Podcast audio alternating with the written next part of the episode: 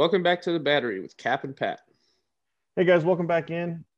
Uh, as always, we appreciate you stopping by. Um, if you haven't already, make sure you check out our Instagram at the battery underscore podcast. Got any questions that want to be on the show? Make sure to DM us and or comment. Mike will kind of send us the send us those questions our way, and we'll be sure to get those on the uh, on the air. So make sure you guys do that. Um, outside of that, our wonderful partners, make sure you check them out as well. Um, but today we're going to kind of go over the AFC and NFC championship games to kind of see what went on there and, and where we're going from there and, and, into Super Bowl weekend. But to start off the show, I want to play the world's smallest violin for our producer Mike. I know I know that the battery guaranteed a Buffalo win. Uh, unfortunately, that didn't happen. Uh, but we're going to break that down and, and, why that wasn't able to happen. So I'm going to bring Pat in and we're gonna we're gonna open it up with the AFC Championship game. Kansas City won at 38-24. Uh, obviously, the the score looks a little skewed with the late scoring by Buffalo and the recovered of the onside kick there at the end of the game. But still, obviously, still lost by 14 points. So, in my opinion, obviously, Patrick Mahomes has had much more of the playoff experience than Josh Allen. Josh Allen kind of got a taste of it last year in that game against Houston, where they were they weren't able to pull it out late there um, in overtime, I believe. But I don't want to say that Josh Allen's inexperience kind of showed up because early in the game, it looked really good. Like like I mean, obviously the Bills went up nine nothing, should have been ten if if they didn't hit the crossbar. But for a minute there, I think a lot of people thought, even Kansas City fans, hey, this might not be our night. Like a lot of people have been saying lately, here come the Bills, and, and, and they're the team to beat. Even though Kansas City was obviously pretty much the clear cut team of the year, but Buffalo was that team that was coming in really hot, really didn't have much to stumble over going into that game. I mean, last last loss they have was in Arizona to Kyler Murray when he throws a 60 yard bomb to the end zone with zeros clock, right? So, do you think at, at any point in that game that Kansas City's just their experience of being in the playoff and what they had to deal with last year's playoff, where every single game they were down at least double digit in last year's playoff, do you think that helped them with what happened last Sunday against the Bills? Yeah, man, for sure. You know, um, good to be back, all that fun stuff. Playoffs weren't kind of what we expected, but I would say, honestly, I think that that's kind of what the Chiefs wanted, man. I don't think they wanted to come out and win 48 nothing. Uh, as weird as this sounds, I think they wanted a challenge. I, you know, going down 10 nothing or, or 9 nothing early. Um, and, you know, besides that first drive, Josh Allen kind of it kind of looked like he fell off a little bit after that first drive if you if you like watch the game. But i don't know it, it was your typical mahomes come out and we're just going to win the game. I mean not you know you and me were watching that game you know I, we talked a little bit at halftime. Um i think it's fair to say that we both thought buffalo was going to you know win that game after the start they had. Um I thought Buffalo's defense was going to step up a little bit, and then Kansas City pretty much said, "Hold my beer." Here's Tyreek Hill. Here's the of, and of course, you know, I think I think you might have mentioned it, or maybe we both said it at the same time. The minute that dude from Kansas City fumbled the football to give the Bills a touchdown, you knew he was going to come in and have a big game. Uh, it was, and then what? The very next drive for the Chiefs, don't they? Um, I'm pretty sure he scores the touchdown scored, or has yeah. a big play. Yeah. yeah. and then the next he, drive yeah, he has a really big play. Yeah, he had that big screen play that pretty much got them all the way down the field, and then sure enough, he's the guy that ends up in the end zone as well. But it's interesting that you brought up the whole Josh Allen thing because I, I know like I was talking with a few people during the game as well, and they were saying Josh Allen kind of just like went out of his whole game plan. You know, like there there was plays there where where Allen had the opportunity to just kind of either check it down real quick or or or really just hold on to it and run. And for for the beginning of the game, that's what he was doing. And then all of a sudden they got down a touchdown and their whole game changed. Their whole game plan changed, you know. And I think that might have been the issue for Buffalo in that game is in in the past few weeks, they haven't had the issue of having to come back in games, right? They've been in close games where they might be down a touchdown, right? And, and, and we're able to come back. But they, I think what got in their head is, oh no, we're playing the Kansas City Chiefs. We got to play a different ball game to try to win this, right? And that, and that's, I mean, that's that's fair to say because that's what most teams do, right? You see that in, in sports all over the place people go out of their game plan and out of their system just because of one either the opponent they're playing or, or what's showing on the scoreboard and i think that's what the, got the bills in trouble the run game for buffalo the entire night was just not there. I mean allen allen led it with 88 yards right? Which i mean that's that's a substantial amount of yardage. But against a team against kansas city where you have to keep them off the field you have to you have to at least get to the 100 yard 125 yard mark right? You're not going to win a game against kansas city by a shootout. It's just not going to happen and i know we talked about the, our last our last episode where if buffalo and kansas city get in a shootout it's it's you you get a clear cut favorite but if but if you have a game where it's 21 to 17 then i think you're looking at it a little differently and i think honestly buffalo's defense was coming into that game a lot stronger where they're at in their season than what Kansas City was. Kansas City was kind of a team at the end of the year there where, I mean, look at the game against Atlanta. They couldn't stop Atlanta's offense. And that was Mahomes' last game of the regular season. They could not stop Atlanta's offense at all. And they got lucky enough that Atlanta's defense kind of just gave up, right? But I mean, look at Mahomes' this night 29 for 38, 325 yards and three touchdowns. Williams led the carries with and and the yardage with 13 carries for 52 yards and a tutty.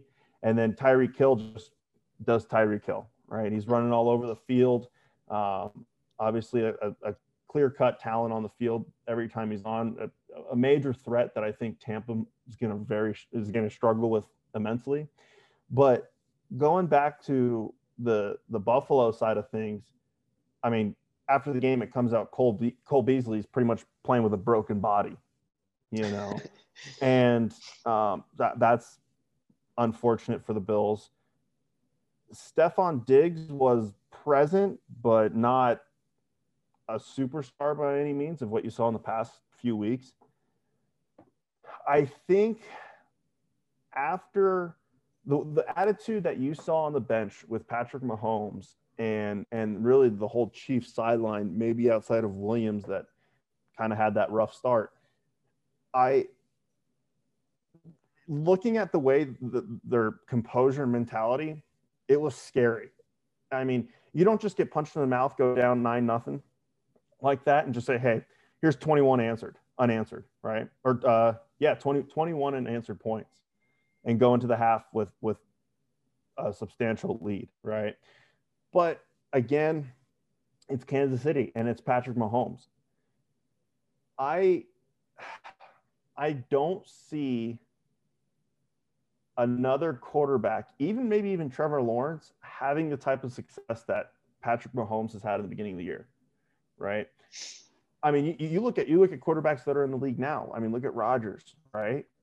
Look at I mean, I'm not going to use Brady as an example because obviously Brady is the goat for a lack of a better term. But look at the veteran quarterbacks that for years we've been, wow, look at that guy. Wow, look at that guy. Look at the stats that Patrick Mahomes has already put up and is already doing. Do you think, Pat, by the end of his career, and he's already got one, do you think he's going to leave the NFL with the most NFL Super Bowl championships of all time? Um, you know, man, I think we're you, me, and Mike. You know, we we we got to see Tom Brady play, right? But we didn't get to see Tom Brady's whole career. We kind of like when we started to pay attention to football, maybe 2010, 2008, when they were undefeated. I would say that's when most people probably were like, "Oh, hey, look at Brady." I think we're saying we're seeing the same thing right now in Mahomes. I think you're seeing someone who I I now don't don't take this to the bank or anything, but I think Brady left the AFC for that reason. I you know Brady he went to the NFC because he knows that you know the Chiefs are the best team in the NFL. I, it's it's plain and simple. They're the best team in the NFL. Um, and I, I'm pretty sure Mahomes has been in the AFC Championship game every year of his career.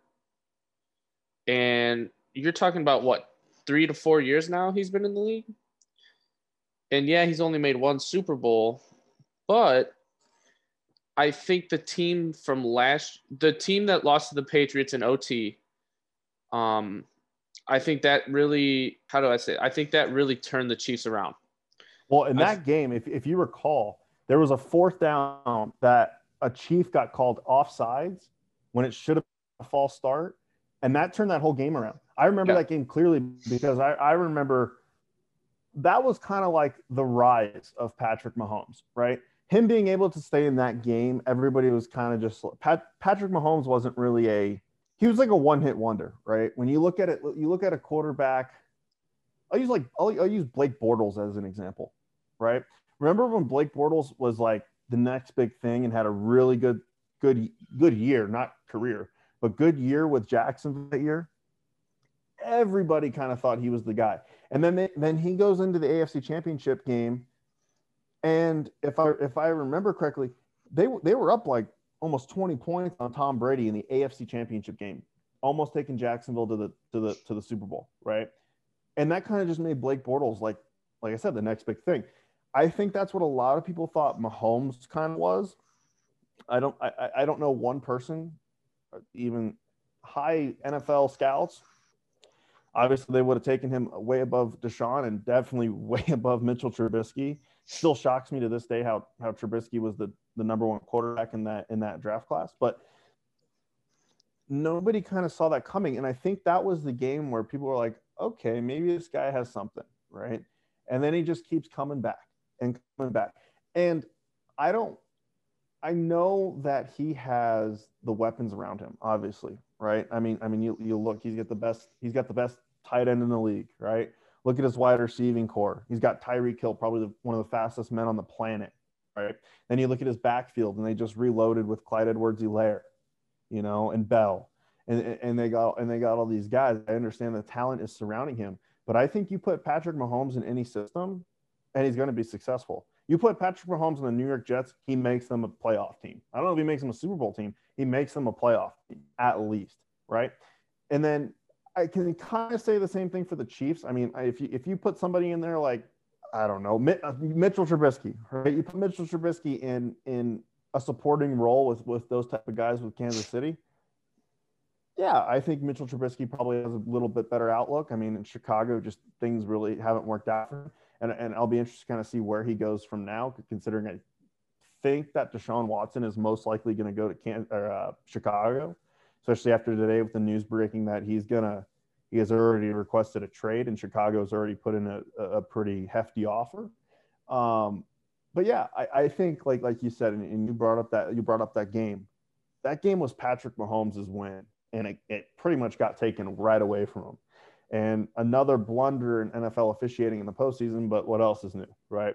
So, with that said, where do you think Buffalo goes from here, Pat? Do you think Buffalo is kind of just one of those teams where this is kind of their ceiling, where it's Kansas City and done? I mean, I, I know you look at you look at college football, right? There's teams year in and year out in the SEC. I'll use Georgia as an example, right? Georgia is the Buffalo Bills of college football, right? Because when you look at when you look at Alabama, right? I'll I'll, I'll, I'll use, and I'm not comparing the Chiefs and Alabama because the Chiefs would absolutely destroy them like any NFL team would. But comparing it on a scale of, of Kansas City to Alabama, Georgia is like the Buffalo Bills. Georgia might have like an undefeated season or a one loss year, and year in and year out, who is it that beats them? It's Alabama. And the year that Georgia makes a national championship, who do they lose to? Alabama. You know, comparing that, where do you see the Chiefs are going to be good and they're going to be good for a while? Where do you see Buffalo going from here on today's date?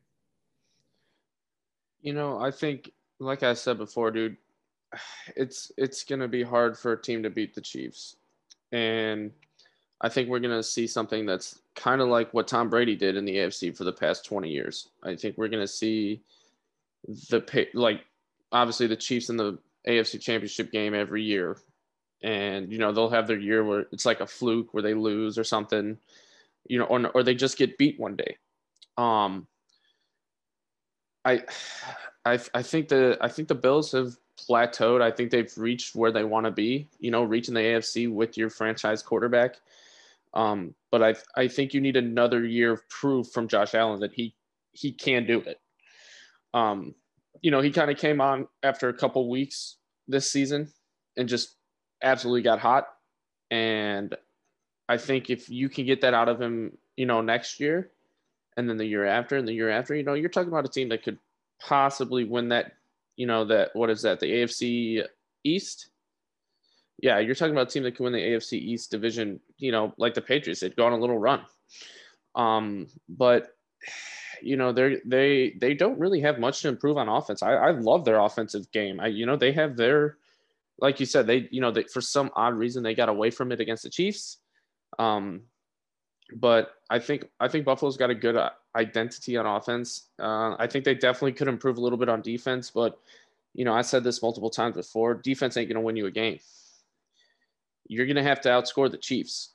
You're like if if I'm the Bills, and I think it was this year in the uh, I think it was Ohio State had the score from the Clemson game up on their weight room all year.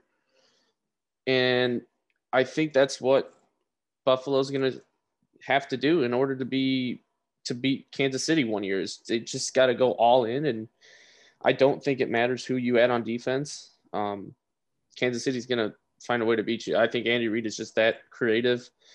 Um, I think right now though, looking at it, I think those are your top two teams in the AFC for for the next coming years. Kind of like what I said um, before the game is the way to beat Kansas City is to outscore them, right? That's the that's the only way you're going to beat Kansas City. Kansas City's defense is very vulnerable, and I think that's that's really one of the only ways you can beat them, right? And that's why we talked about Buffalo has to stay on the ground in that game, and they, and they just weren't able to do that. But I kind of agree with you in the fact that it's the NFL. Right? Anybody can beat anybody. Um, but looking at Kansas City, they're just one of those teams that are that are special, right? And they, have they've, they've got all the right pieces. They got the right coach uh, or coaches for that matter. And I think it's just gonna have to be one of those things where Buffalo plays their game and and finds their way back in. Now I, I look at the AFC and, and I, I go back really to the wild card weekend, right? And how good each of those teams were. And I know we talked about how, with how talented the AFC is, that we really didn't think that the Chiefs were going to be the team this year, right?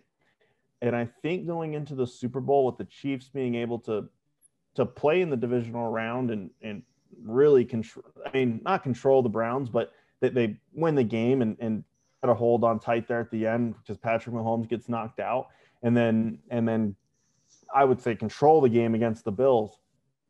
I think Tampa is in a is in a tough spot. But then again, you, you got you got Tom Brady, and we'll go into that in a second. But going back to the AFC, is there any teams outside of the Colts, the Bills, Ravens, Titans, Browns, Steelers, and the Chiefs do you see any of those? Te- which team does not make the playoffs next year?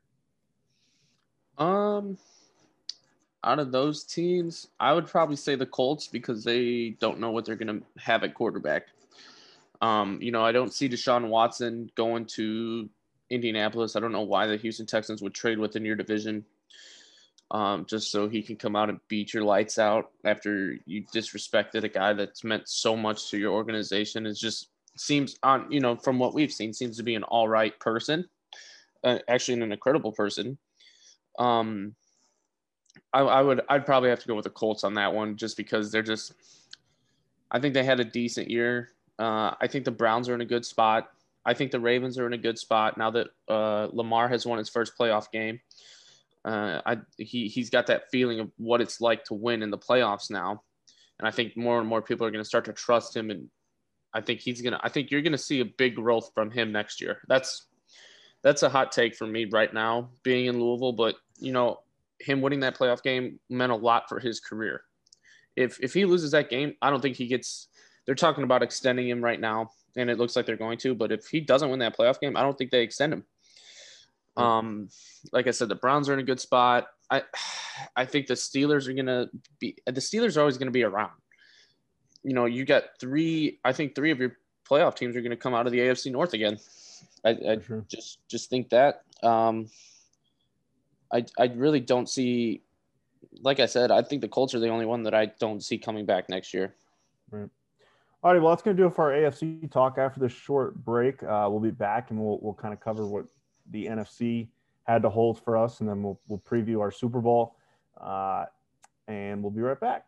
What's up, everyone? We interrupt your regularly scheduled programming with the Battery Podcast to let you guys know about the newest and hottest business podcast on the market.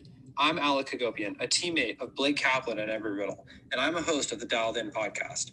We have conversations with successful business professionals in hopes of inspiring our audience to learn from their career experiences. Our first two episodes just recently recently dropped. And on the first one, we spoke with the Golden State Warriors general manager, Bob Myers. And on the second, we spoke with a sales and marketing director from Boeing. Come check us out and learn a thing or two from the best that these businesses and teams have to offer. Again, that's Dialed In Podcast on Spotify, Apple Podcasts, or wherever you listen. All right, Pat, I'm going to bring you in. We're going to talk about the NFC Championship game between the Bucks and the Packers. And uh, Buccaneers won at 31 26. Tom Brady was 20 for 36, 280 yards, three touchdowns, and three picks. Fournette led it with 55 yards and a tutty. Uh, Goodwin had five receptions, 110 yards. Rodgers, 33 for 48, 346 yards, three touchdowns, one interception. Aaron Jones, six carries, 27 yards, and Scantling led it with four receptions, 115 yards, and one touchdown. Early and often, this game was Tampa, Tampa, Tampa right? Tampa kind of looked like a team that was going to wipe Green Bay off the field. And Green Bay kind of didn't allow, allowed it to happen, but didn't allow it to happen. And if Kevin King wasn't on the field, it might have been a different game, right? At the end of the half, there they give up a, a, a single high coverage touchdown with less than 20 seconds on the clock.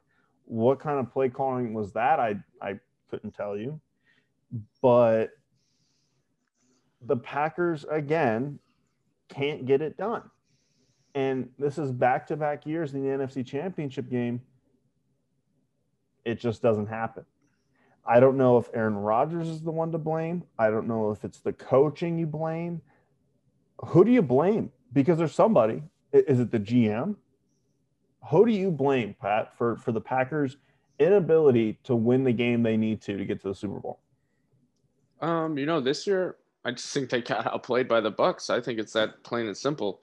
I think the Bucks were the better team. The honestly, the whole game. And then I know if you were watching the game, we all saw after I believe it was right after the Packers cut it down to about a I just want to say a one score game. Um, Rodgers was the camera went on to Rodgers on the sideline and Rodgers told his defense, "Get me a stop." I think everybody saw that on camera. He, you know, he hugged whoever it was, said, "Get me a stop." Well, dude, they picked off Brady two times in a row, and they couldn't take advantage of it. They couldn't take advantage of it. Now, I will say, you know, the the refs were allowing them to play, and I I think that made for a better game. Um. Now, with that being said, what do you do, you know, with that call against Tampa Bay or against Green Bay? You know, to pretty much give Tampa Bay the win. Um, I just, you know, I just think I don't listen to the radio, man. Time and time again, the the Packers do not help out Rodgers. They have Davante Adams. That's it. That's it. You know, you you take out Davante Adams, you got Aaron Jones fumbling the ball. You got all, you know, you, you got nothing. And I, it's not Rodgers' fault that he doesn't have any weapons. He he has to do that much more. You know, I think a big turning point in that game for the Packers was who was it that dropped the two point conversion? Do you remember? they somebody dropped a two point convert. It was literally in his hands, and he just dropped it. And I think that was one of the big turning points. Was it Tonyan? No, it was one of the. I want to say it was either. I think it was St. Brown. Uh, uh, like Equilibrium St. Brown or whatever his name is. I don't know. um, uh, but yeah, I mean, they that was a chance to I think get the deficit down to one or two, and that pretty much changed the whole game, man. I'm not gonna lie. It it he just has nobody else around him. He has to do it all by himself, and that's that sucks because he's a terrific quarterback to watch play. And not once, even when Tampa Bay was up by 18, I think that I feel like Green Bay was out of that game, right. and they weren't. It's just he's got nobody to help. All right, so you're a Bears fan, hmm. right? you're a Bears fan with the speculation of possible, and Roger said it himself. My future's uncertain. So is uh, a few other people on this team, right? Would you rather have Deshaun Watson, mm-hmm. or would you rather with with quite a bit of a career in his in his windshield, or would you have Aaron Rodgers, where most of his career is in his rear view? Would you rather have the guy that's you know what he's going to give, and you might get maybe two or three years and maybe a deep playoff run, or a guy that you should have drafted four or five years ago and you didn't? Who you want? Yeah, man. Um, you know, do I want somebody who's proven like Aaron Rodgers, or do I want somebody like Deshaun Watson, who I think has proven himself very well so far in the league? Um, and he's probably more controllable and it's just ironic that he's in the same draft as Mitchell Trubisky. Um, I think it's a wonderful opportunity for the Bears to admit they got it wrong, and they they probably do have to get rid of Mitch, I would assume. But it would be pretty cool if they could keep Mitch as like a backup. I I think because he's a good from everything I've heard, he's a good team guy, and I think if you throw him and Watson in a team locker room together, I think you're going to get a lot of success. Um, now, with that being said, I, I would definitely take Deshaun. Uh, I think he's got a longer career ahead of him, more control, and I honestly just think he's, I think he's proven himself valuable time and time again. So I I'm gonna have to go with Deshaun on that one. Yeah, and I, I mean I, I get it because I mean, if you're looking at the future of what you're really gonna have, right? I mean, what? How many more years does Rodgers really have? Maybe three, four, if he's lucky. I mean, I think where the Packers are at right now, as soon as the Rodgers era is done, they're going to be a team that you don't hear much about for a while. Yeah, I know they got Jordan Love in the draft, and I feel like that was maybe a little bit premature drafting a quarterback when you could have gotten a skill position earlier in the draft at that point to help out Rodgers. Right.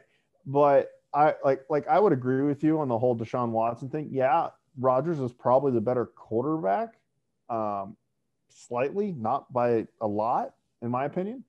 But when you're looking at the future, if you if you're not looking to hopefully put all your eggs in one basket and win a Super Bowl in the next two to three years, which I don't think the Bears are really ready for. I think they're another team that, yeah, I know you got you got you got talent positions at, at wide receiver. I think they could get a little bit deeper uh, on maybe like the tight end position. Obviously, I know you, you got Kmet, but he would. I mean, he showed good late. Uh, but the Bears really aren't a team where even if I think you put somebody like Aaron Rodgers in, I don't think you're a Super Bowl team still. Uh, I could be wrong.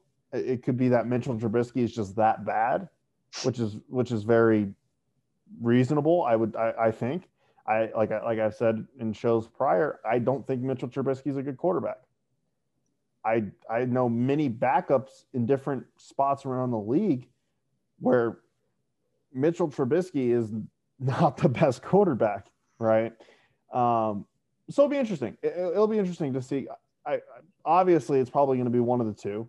I mean, it's either you, you're going to probably most likely see Deshaun Watson anyway. I think it's going to be hard for for Aaron Rodgers to leave Green Bay after everything he's created there. Um, but it's going to be interesting to see what the Bears do with an actual decent quarterback. And I think I think it should be exciting for Bears fans. But we'll see. I, I, we'll, we'll see. We'll see if it's if if it was really Mitchell Trubisky's downfall or the Bears just aren't yeah. that good. Right? Exactly. So, but getting back to kind of where the NFC Championship game is, right? Because that's where we're looking forward and and and leading into our Super Bowl with Tampa and Kansas City. What was Tampa able to do early there, Pat, that allowed them to kind of get that early jump that Green Bay was really never able to recover from? They got close, but still at the end of the game there, they're forced to make a decision between a field goal, which I don't I don't care if you're if, if you're the type of person who's more worried about analytics than you are the actual human being I'm sorry, but I'm not going to agree with you more times than not. I understand there's some sports and some scenarios that that analytics are what you 100% should go off. But in that scenario, even if they don't get the touchdown and the two point conversion, they still have to score a touchdown after for deciding to kick a field goal. They still have to score a touchdown either way. Now I, I understand it was it was above the two minute warning. They had three timeouts. I, I get it. I, I, I if that's what LaFleur's reasoning behind that is, it may it, it allows for a discussion. But in that point, you have one of the best quarterbacks in the league. Give him a shot. You know, do you agree with LaFleur's decision or or hundred percent disagree? Yeah, man. I I think I actually I think I called you right after they they decided to kick the field goal. And I was like, bro, what are they doing? You know, you're sitting there like, you got the best. Now, it's fourth and goal from what? About the seven? I think that's where they were. And yeah, I'm not going to lie. The Packers hadn't looked good. I mean, they just didn't look in sync like they did the week before. And they didn't like they've looked the past, honestly, ever since that last Tampa Bay Buccaneers game. Um, now, with that being said, I, I, I think I don't think he made the right decision at the time, but looking back at it, I think it was the right decision because eh, the Tampa Bay defense was just playing really good. Honestly, like I hate to say it, they were playing pretty good, and I think that the Packers they're in a tough spot now. They're, you know, what do you do? Do you re-sign Rodgers? What do you do? But the one thing I've noticed is that the successful NFL teams that I've noticed, they don't change their game. They don't change their game for anybody. They kind of, and this is going to sound really funny actually, they take a Madden like approach to the game. You know, you and me play Madden against each other all the time. If we turn the ball over with a minute left, we're throwing the freaking ball. You know, and if you look at Kansas City, what was it last when Henne came in? Um, what was that last week or was no, was that division weekend, right? Yeah, division weekend. You know, Henne comes in and a fourth down where if you give the ball back, you're probably losing the game. Um, and you got your backup quarterback out there, and Andy Reid says, "You know what, buddy? Hold my beer. Let's run the same play we're going to run with Mahomes. We're going to treat this fourth and goal like a first and 10, get two yards. See you next week. And boom, what did they do? Bang, bang, bang. And then you look at you look at what Tampa Bay did. Tampa Bay was up by 18 and they are still coming out throwing the ball. Yeah, sure, they're throwing incompletions and interceptions, but they didn't change who they were. They would get one or two first downs, burn three minutes, four minutes off the clock, flip field position, and say, here you go, beat us. And I, it's funny that we say that, but like, dude, I like the way these teams are taking this Madden approach and are challenging the other teams to stop them at their own game. And I will say that is something the Chiefs did very well against the Bills. The I think we can both agree the Bills are a throwing team they need the run to complement the pass, but they're nine times out of ten they're going to rely heavy on that on that pass game. When the Chiefs made it one dimensional that they couldn't run the ball, and then the Chiefs just made Allen just so uncomfortable during the game.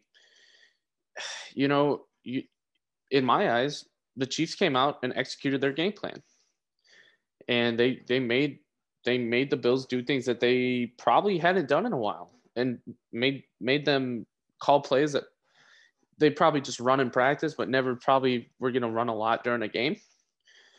So, you know, you look at the two teams in the Super Bowl. You got the Chiefs and the Bucks. Both of them are very aggressive teams. They're gonna more times than not. I think most of them are gonna go for it on fourth down. You know, as long as it's not their, their own ten yard line like you and me do in Madden. But you know, I, I, I think the aggressiveness of recent college coaches, I mean NFL coaches, um, minus Doug Pederson, has paid dividends.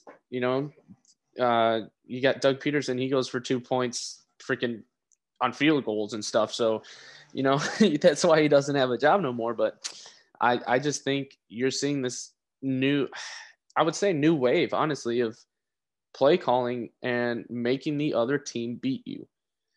And, you know, it's not the traditional, oh, we're up by 21. Let's run the ball three times, get two yards, run four minutes off the clock, kick them the ball at the 35. Oh, they scored a touchdown. Oh, they scored another one. Now, now you're pressing. Whereas if you keep the same routine and you keep you keep your team playing your game, even if even if Green Bay comes back and makes it like they did, Tampa Bay doesn't have to change anything because they've been they they didn't change their game plan. And you know, they're up 18 and they're still out there throwing the ball, running the ball. And, you know, watching it as fans, you know, we're sitting there like, okay, they're up by 18. They're just gonna like shut down now. It's gonna be a boring game. And honestly, dude, the game got way more exciting. Like I I, I thought it was a fantastic game. Brady throwing interceptions. You got Rodgers throwing inter- You got two of the greatest quarterbacks of all time through four, a combined four interceptions in the game. I mean, that's just, I, it's not awesome, but dude, that's awesome to see. And you know, I I like this new wave of play calling. I think it's I think it's going to be beneficial and more appealing to younger crowds for the NFL. And that's why they that's why they did the games on Nickelodeon. so all right, Pat. So with what we saw really throughout the season, looking at Tampa, I mean, they looked like a team where I mean, at one point they were 8 and 7. All right? And, and, and didn't look like a team like they were they were on the kind of on the outside looking in uh, for for playoffs. I mean, uh, seven and five. Excuse me, not eight and seven. Excuse me. Um, the way they've been able to turn it around. Do you think that's all Brady, or or what what have they been able to do? I know they've finally been able to open up the run game, so it's not just making them kind of a, just a one dimensional team. But open up the run game with, I mean, Fournette and, and who knows who it's going to be in, in, in during the Super Bowl if they can get healthy back there. But I mean, do you? I think obviously looking at it right away. I mean, if you can get Jones back in a, in a healthy form, which I'm sure with two weeks off, I mean, well, technically three weeks because he didn't play in, in the game. Do you? I mean, is Tampa going to win the game because that's what they've they found now, or is it something else? Um, you know, I think we're honestly in a position to see probably one of the better Super Bowls of recent years. Um, you know, you got the GOAT in my eyes, and I hate to say that as a Jets fan, but you got the GOAT in Brady against the new GOAT, Mahomes. You got two of the best quarterbacks, probably the two best quarterbacks in the league right now at this current moment, going at it for the Super Bowl. Um, you know, I, I who do you pick? You know, who do you, do you pick the Chiefs you, to go against Brady, or do you pick the Bucks to go against Mahomes? It's like it's fifty in one hand, half of fifty in the other. It you know you really don't. I I don't know, man. It's I think it's going to be a really really good game, and I on I give the edge to the Chiefs right now just because I think they have more expl- I don't want to say weapons. I think they have more explosive weapons. I think they have guys that can beat you off. I almost said the dribble. They have guys that can beat you off the line. They have guys that can just like Tyreek Hill can run 70 yards in four seconds. And now you know, you got Kansas City on a first and 10 on their own five yard line. And now they have a first and goal, you know, on a slant. So, and I, I really like the consistency we have seen out of Pat Mahomes this year. I think he's been probably one of the most consistent players, not just quarterbacks, but overall players in the NFL this year. And, you know, Brady, you're, you're not going to pick against the Bucks. You're just, it's just not going to happen because you're not going to pick against Brady. But at the same time, Brady, you know, Brady comes out and he throws. If he comes out and throws three interceptions, would I be surprised? No. If he comes out and throws six touchdowns with no interceptions, am I surprised? No. But I don't I don't know. I, I think consistency and explosive wise, I think you got to give the edge to the Chiefs there. Um, when it comes to just game management, I just think you got to give it to you got to give it to the Chiefs. Um, Bruce think, Arians is a close second, though. I got to say. Yeah, I mean, if there's a team that can, do, you know, I almost said defraud the Chiefs or dethrone the Chiefs, it's going to be Bruce Arians. And going back to your question, you know, well, they were sitting at what seven and five? You said. Mm-hmm. So they're sitting at seven and five, and we're sitting there, and we're all thinking, "Wow, Brady, you know, maybe it was Belichick that was successful after all these years. Maybe, maybe it was Belichick that you know made the made the Patriots what they were." Um, now, with that being said, I also believe that Bruce Arians had to make an adjustment. Bruce Arians went from having Jameis Winston last year to having the best quarterback in NFL history this year. And I think Bruce Arians was still trying to coach like he had um, Winston, but to to a lesser degree, if that makes sense. I think it was about week 13 when they were coming off a bye. I think I heard on the radio that Bruce Arians actually took a step back and just let Brady run the offense. You know, Arians would give his two cents about what what plays he wanted to run or you know what he was seeing, but how are you going to take the ball out of the you know how are you going to take the play calling out of the best quarterback of all time's hands? And I think that's what we saw a lot of early when the Bucks were struggling is Brady and Arians not on the same page, just not feeling one each other out. And now I think that uh you know I think we're seeing just how successful Tom Brady is, and we're seeing that he was the one in New England that made all the difference. And I just think it's been fun, man. I think it's been fun to see Brady rejuvenized. Um, I think it's been fun to see Mahomes just out there balling it up, throwing freaking double play balls for 50 yards. And um, I think we're going to see, yeah, it's a hot take. Um, I think we're going to see a lot of I, am hoping we see a lot of scoring. I really do, man. I, I just hope it's a crazy good game. And I mean, I, I honestly, I think if we can see some of those double play balls, I'd, I, would be, I'd be really I'd like impressed. some of those too. I'd be really but, impressed. Yeah. You know, I, I think when I look at it, I think it's got the ability to either be a really good Super Bowl or an absolute blowout. And I don't know which on which side, right? I think it's either going to look something kind of like last year, where last year's Super Bowl was pretty good between the between the Niners and the Chiefs, right? Or it could be something like you saw, uh, I don't know, a few years back when it was uh, Seattle and Denver, right? That game was was over before it started in New York, right? But I think these are two teams. I mean, obviously they've they, have they have played each other earlier in the year, and, and it and it, it was a really good game, and Kansas City still pretty much controlled it the whole way through but I think this is a game, like I said, is either going to be whoever has the ball last, or it's going to be a game where, and I think if it's a blowout, as crazy as it sounds, I think it's because of a Tampa Bay win. I think if the game is a blowout in any in any fashion, it's from Tampa Bay. I think if Kansas City gets behind, especially early, and doesn't have an initial result uh, response like they did against the Bills, it's going to be a long day for Kansas City. I think it's going to be because I, I, I saw Tom make throws on third and eights on fade routes down the down the uh, sideline that he hasn't made all year. He's looking like a brand new quarterback once again in the postseason, right? He's looking like that guy. But then again, you look at the other side and you see Patrick Mahomes. You know, it, it, it's it's it's just one of those things. But the talent level on both sides of the ball, I think you got to give it to Kansas City against really any team in the entire league. It's Kansas City's got the got the dudes, right? Playing at home for Tampa Bay, I think, is a major, major advantage. Um, I, I think some people may be overlooking that because it's still technically called a neutral site because it's none of their home stuff will be happening there. If that makes sense. I think it's funny that the the, the, the Buccaneers had to play three road games to play one game at home, and ironically enough, it's the Super Bowl. But looking ahead to the game, it's going to be a fun game to watch. I think if anything happens, it's going to be a good game, not a blowout. Um, but like I said, if it is a blowout, I, I think it's going to be on the Tampa Bay sideline, and they're going to be the ones celebrating. We kind of saw this coming though before before the Saint before the uh, Saints game, right in the divisional round.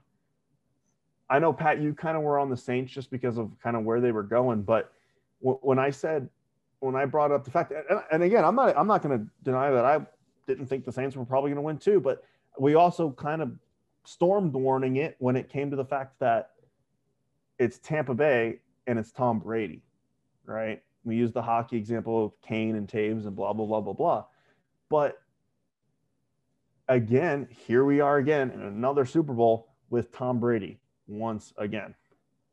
Keep him out for one year. He ain't going to sit around too long. He's going to be right back. And if he wins this year, guess who's going to be in the league next year? Right.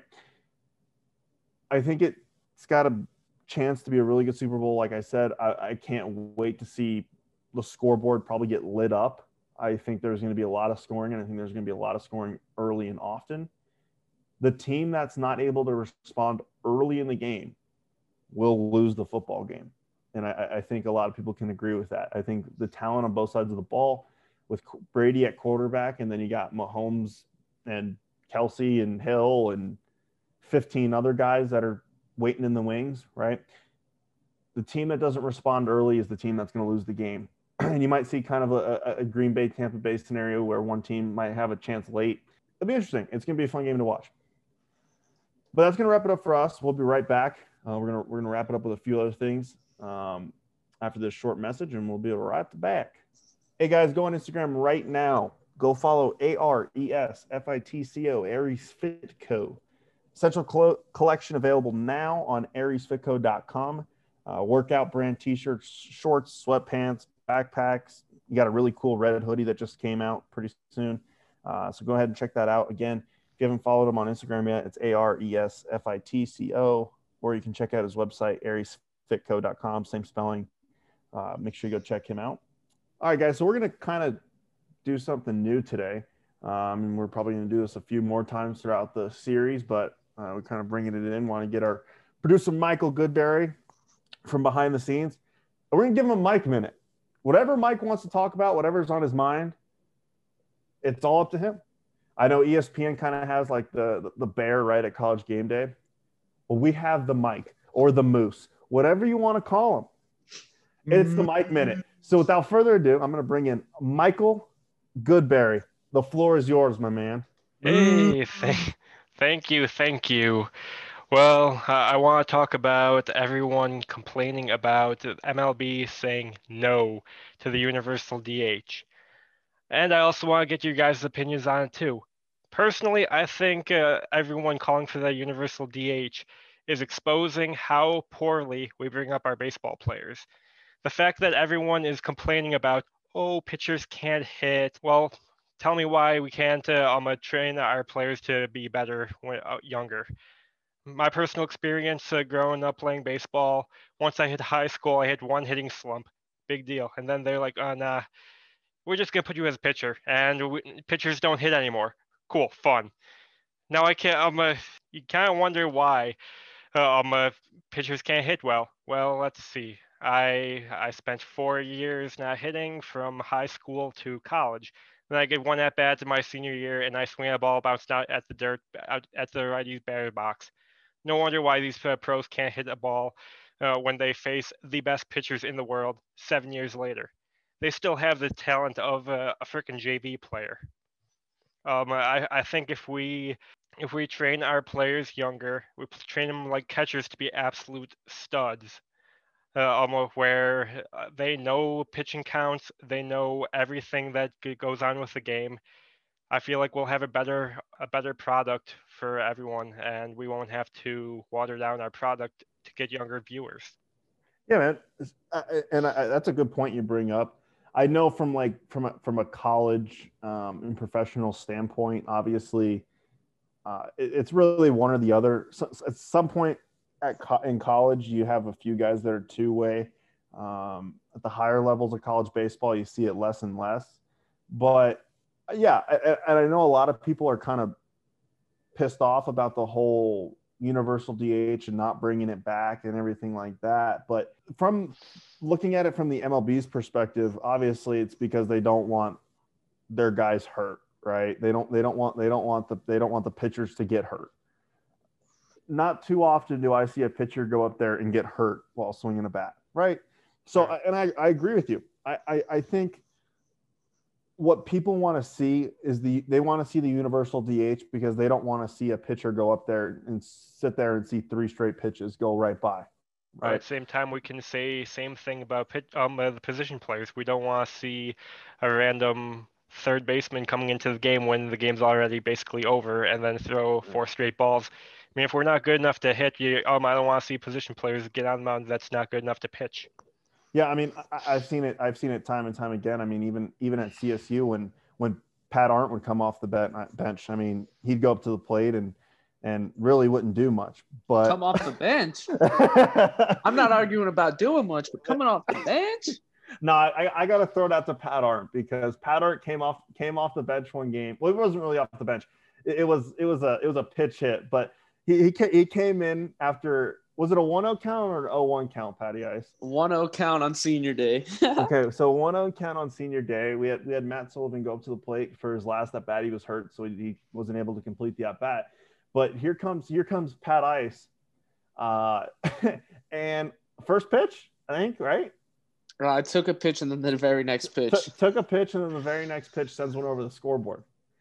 So, and, and kind of going back to your topic, Mike. Yeah, I, I I understand kind of like the the the, the development of hitting throughout um, a player's career is, is definitely different.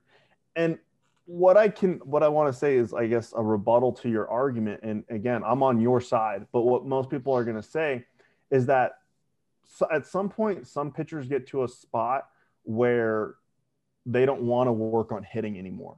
You know, like their their main thing is pitching. They want to throw the ball 110 miles an hour. They're going to do everything they possibly can to throw a ball 110 miles an hour. But the development of hitting, I don't. I, I agree with you. I, I, don't see why we give up on people so early. And, and, and like I say it, high school players that listen to our podcast and, and, and guys that have I've worked with and uh, lesson wise or have even coached. I, I, get I get these all the time. I remember I was talking to a kid, and I'm gonna mention his name or the school, but I, I got a call from him. It was about almost a year and a half ago now, and he was a sophomore in high school, and and his coach was telling him already that he wanted him to be a PO. Okay, well, right off the bat, I'm going to tell you a story. There was a high school coach in Las Vegas that Kris Bryant's first year wanted him to be a pitcher and not hit the ball. Look where that guy ended up. And look where Kris Bryant ended up right? There's no reason to give up one or the other. I gave up hitting my the start of my senior year because I knew at that point I was already committed to to college and and, and what it was going to be was to throw a baseball and not hit, and that's kind of why I gave it up. But anybody that's listening and, and you have a, you have a coach that's telling you you're 14, 15, 16, 17 years old that's telling you you're not going to hit anymore you're in the wrong spot. Or, or vice versa. You got you got somebody that's going to tell you you're not going to pitch anymore. I didn't take pitching seriously probably until my junior year of high school. That's when I finally took it seriously, and it afforded me a scholarship at the Division One level, and now where I'm at at Embry-Riddle. But like I said, if somebody is trying to tell you that you should be a, a one-dimensional player, especially in high school, you can tell them the battery said you're wrong. What do you got on that, Pat? Do do you, do you agree with me, or or or you see it a, a completely different way? No, man, I I uh I agree with you. I think as a you know me being a catcher, you know I kind of knew that's what I wanted to do my whole life. Uh, pitching, you know, I pitch for fun every now and then. Uh, you know, when we need a guy to scrap up some innings or something, but uh, you know, I think being a PO is something you'll you'll you'll discover as you get older. You'll you'll start to figure it out. You're like, oh man, well I can't really hit with the damn, um, or man I can't really pitch. You know, it's it's either one or the other. So, you know, it's gonna come down to ultimately, yeah, coaches are probably gonna say, hey, we think this is in your best interest, but at the end of the day, you and your parents, you guys know what's good for you um, I would I would say you know trusting my parents was a big was a big difference in my playing career. Uh, you know, seeking advice from them and other coaches that you trust. I think finding coaches that you trust and not just play for makes a huge difference in your development as a player. Now, with that being said, again, you'll the writing will be on the wall as you develop. You know, as you get older, you commit to a school you know, your senior year, maybe your senior year of high school, maybe you're hitting 500 or 400 or 300. You know, you're throwing 90 miles per hour off the mound, 85. You know, one of the two will you'll you'll see one start to emerge over the other. And if you're not sure, well, guess what? They have junior college. Okay. So, you know, with that being said, I think Blake's 100% right. But at the end of the day, you're your best judgment. So, yeah, for sure.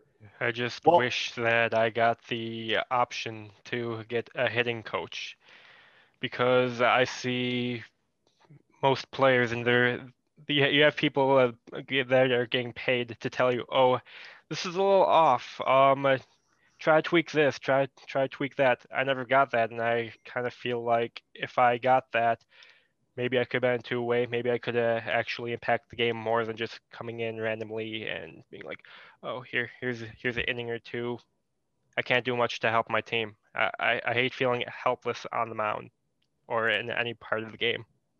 Well, talking about hitting coaches, uh, make sure you you keep up with our Instagram uh, because we got one of the best ones coming on the show here here in a few uh, days to weeks. Uh, we got Mike Bryant coming on the show, Kris Bryant's dad.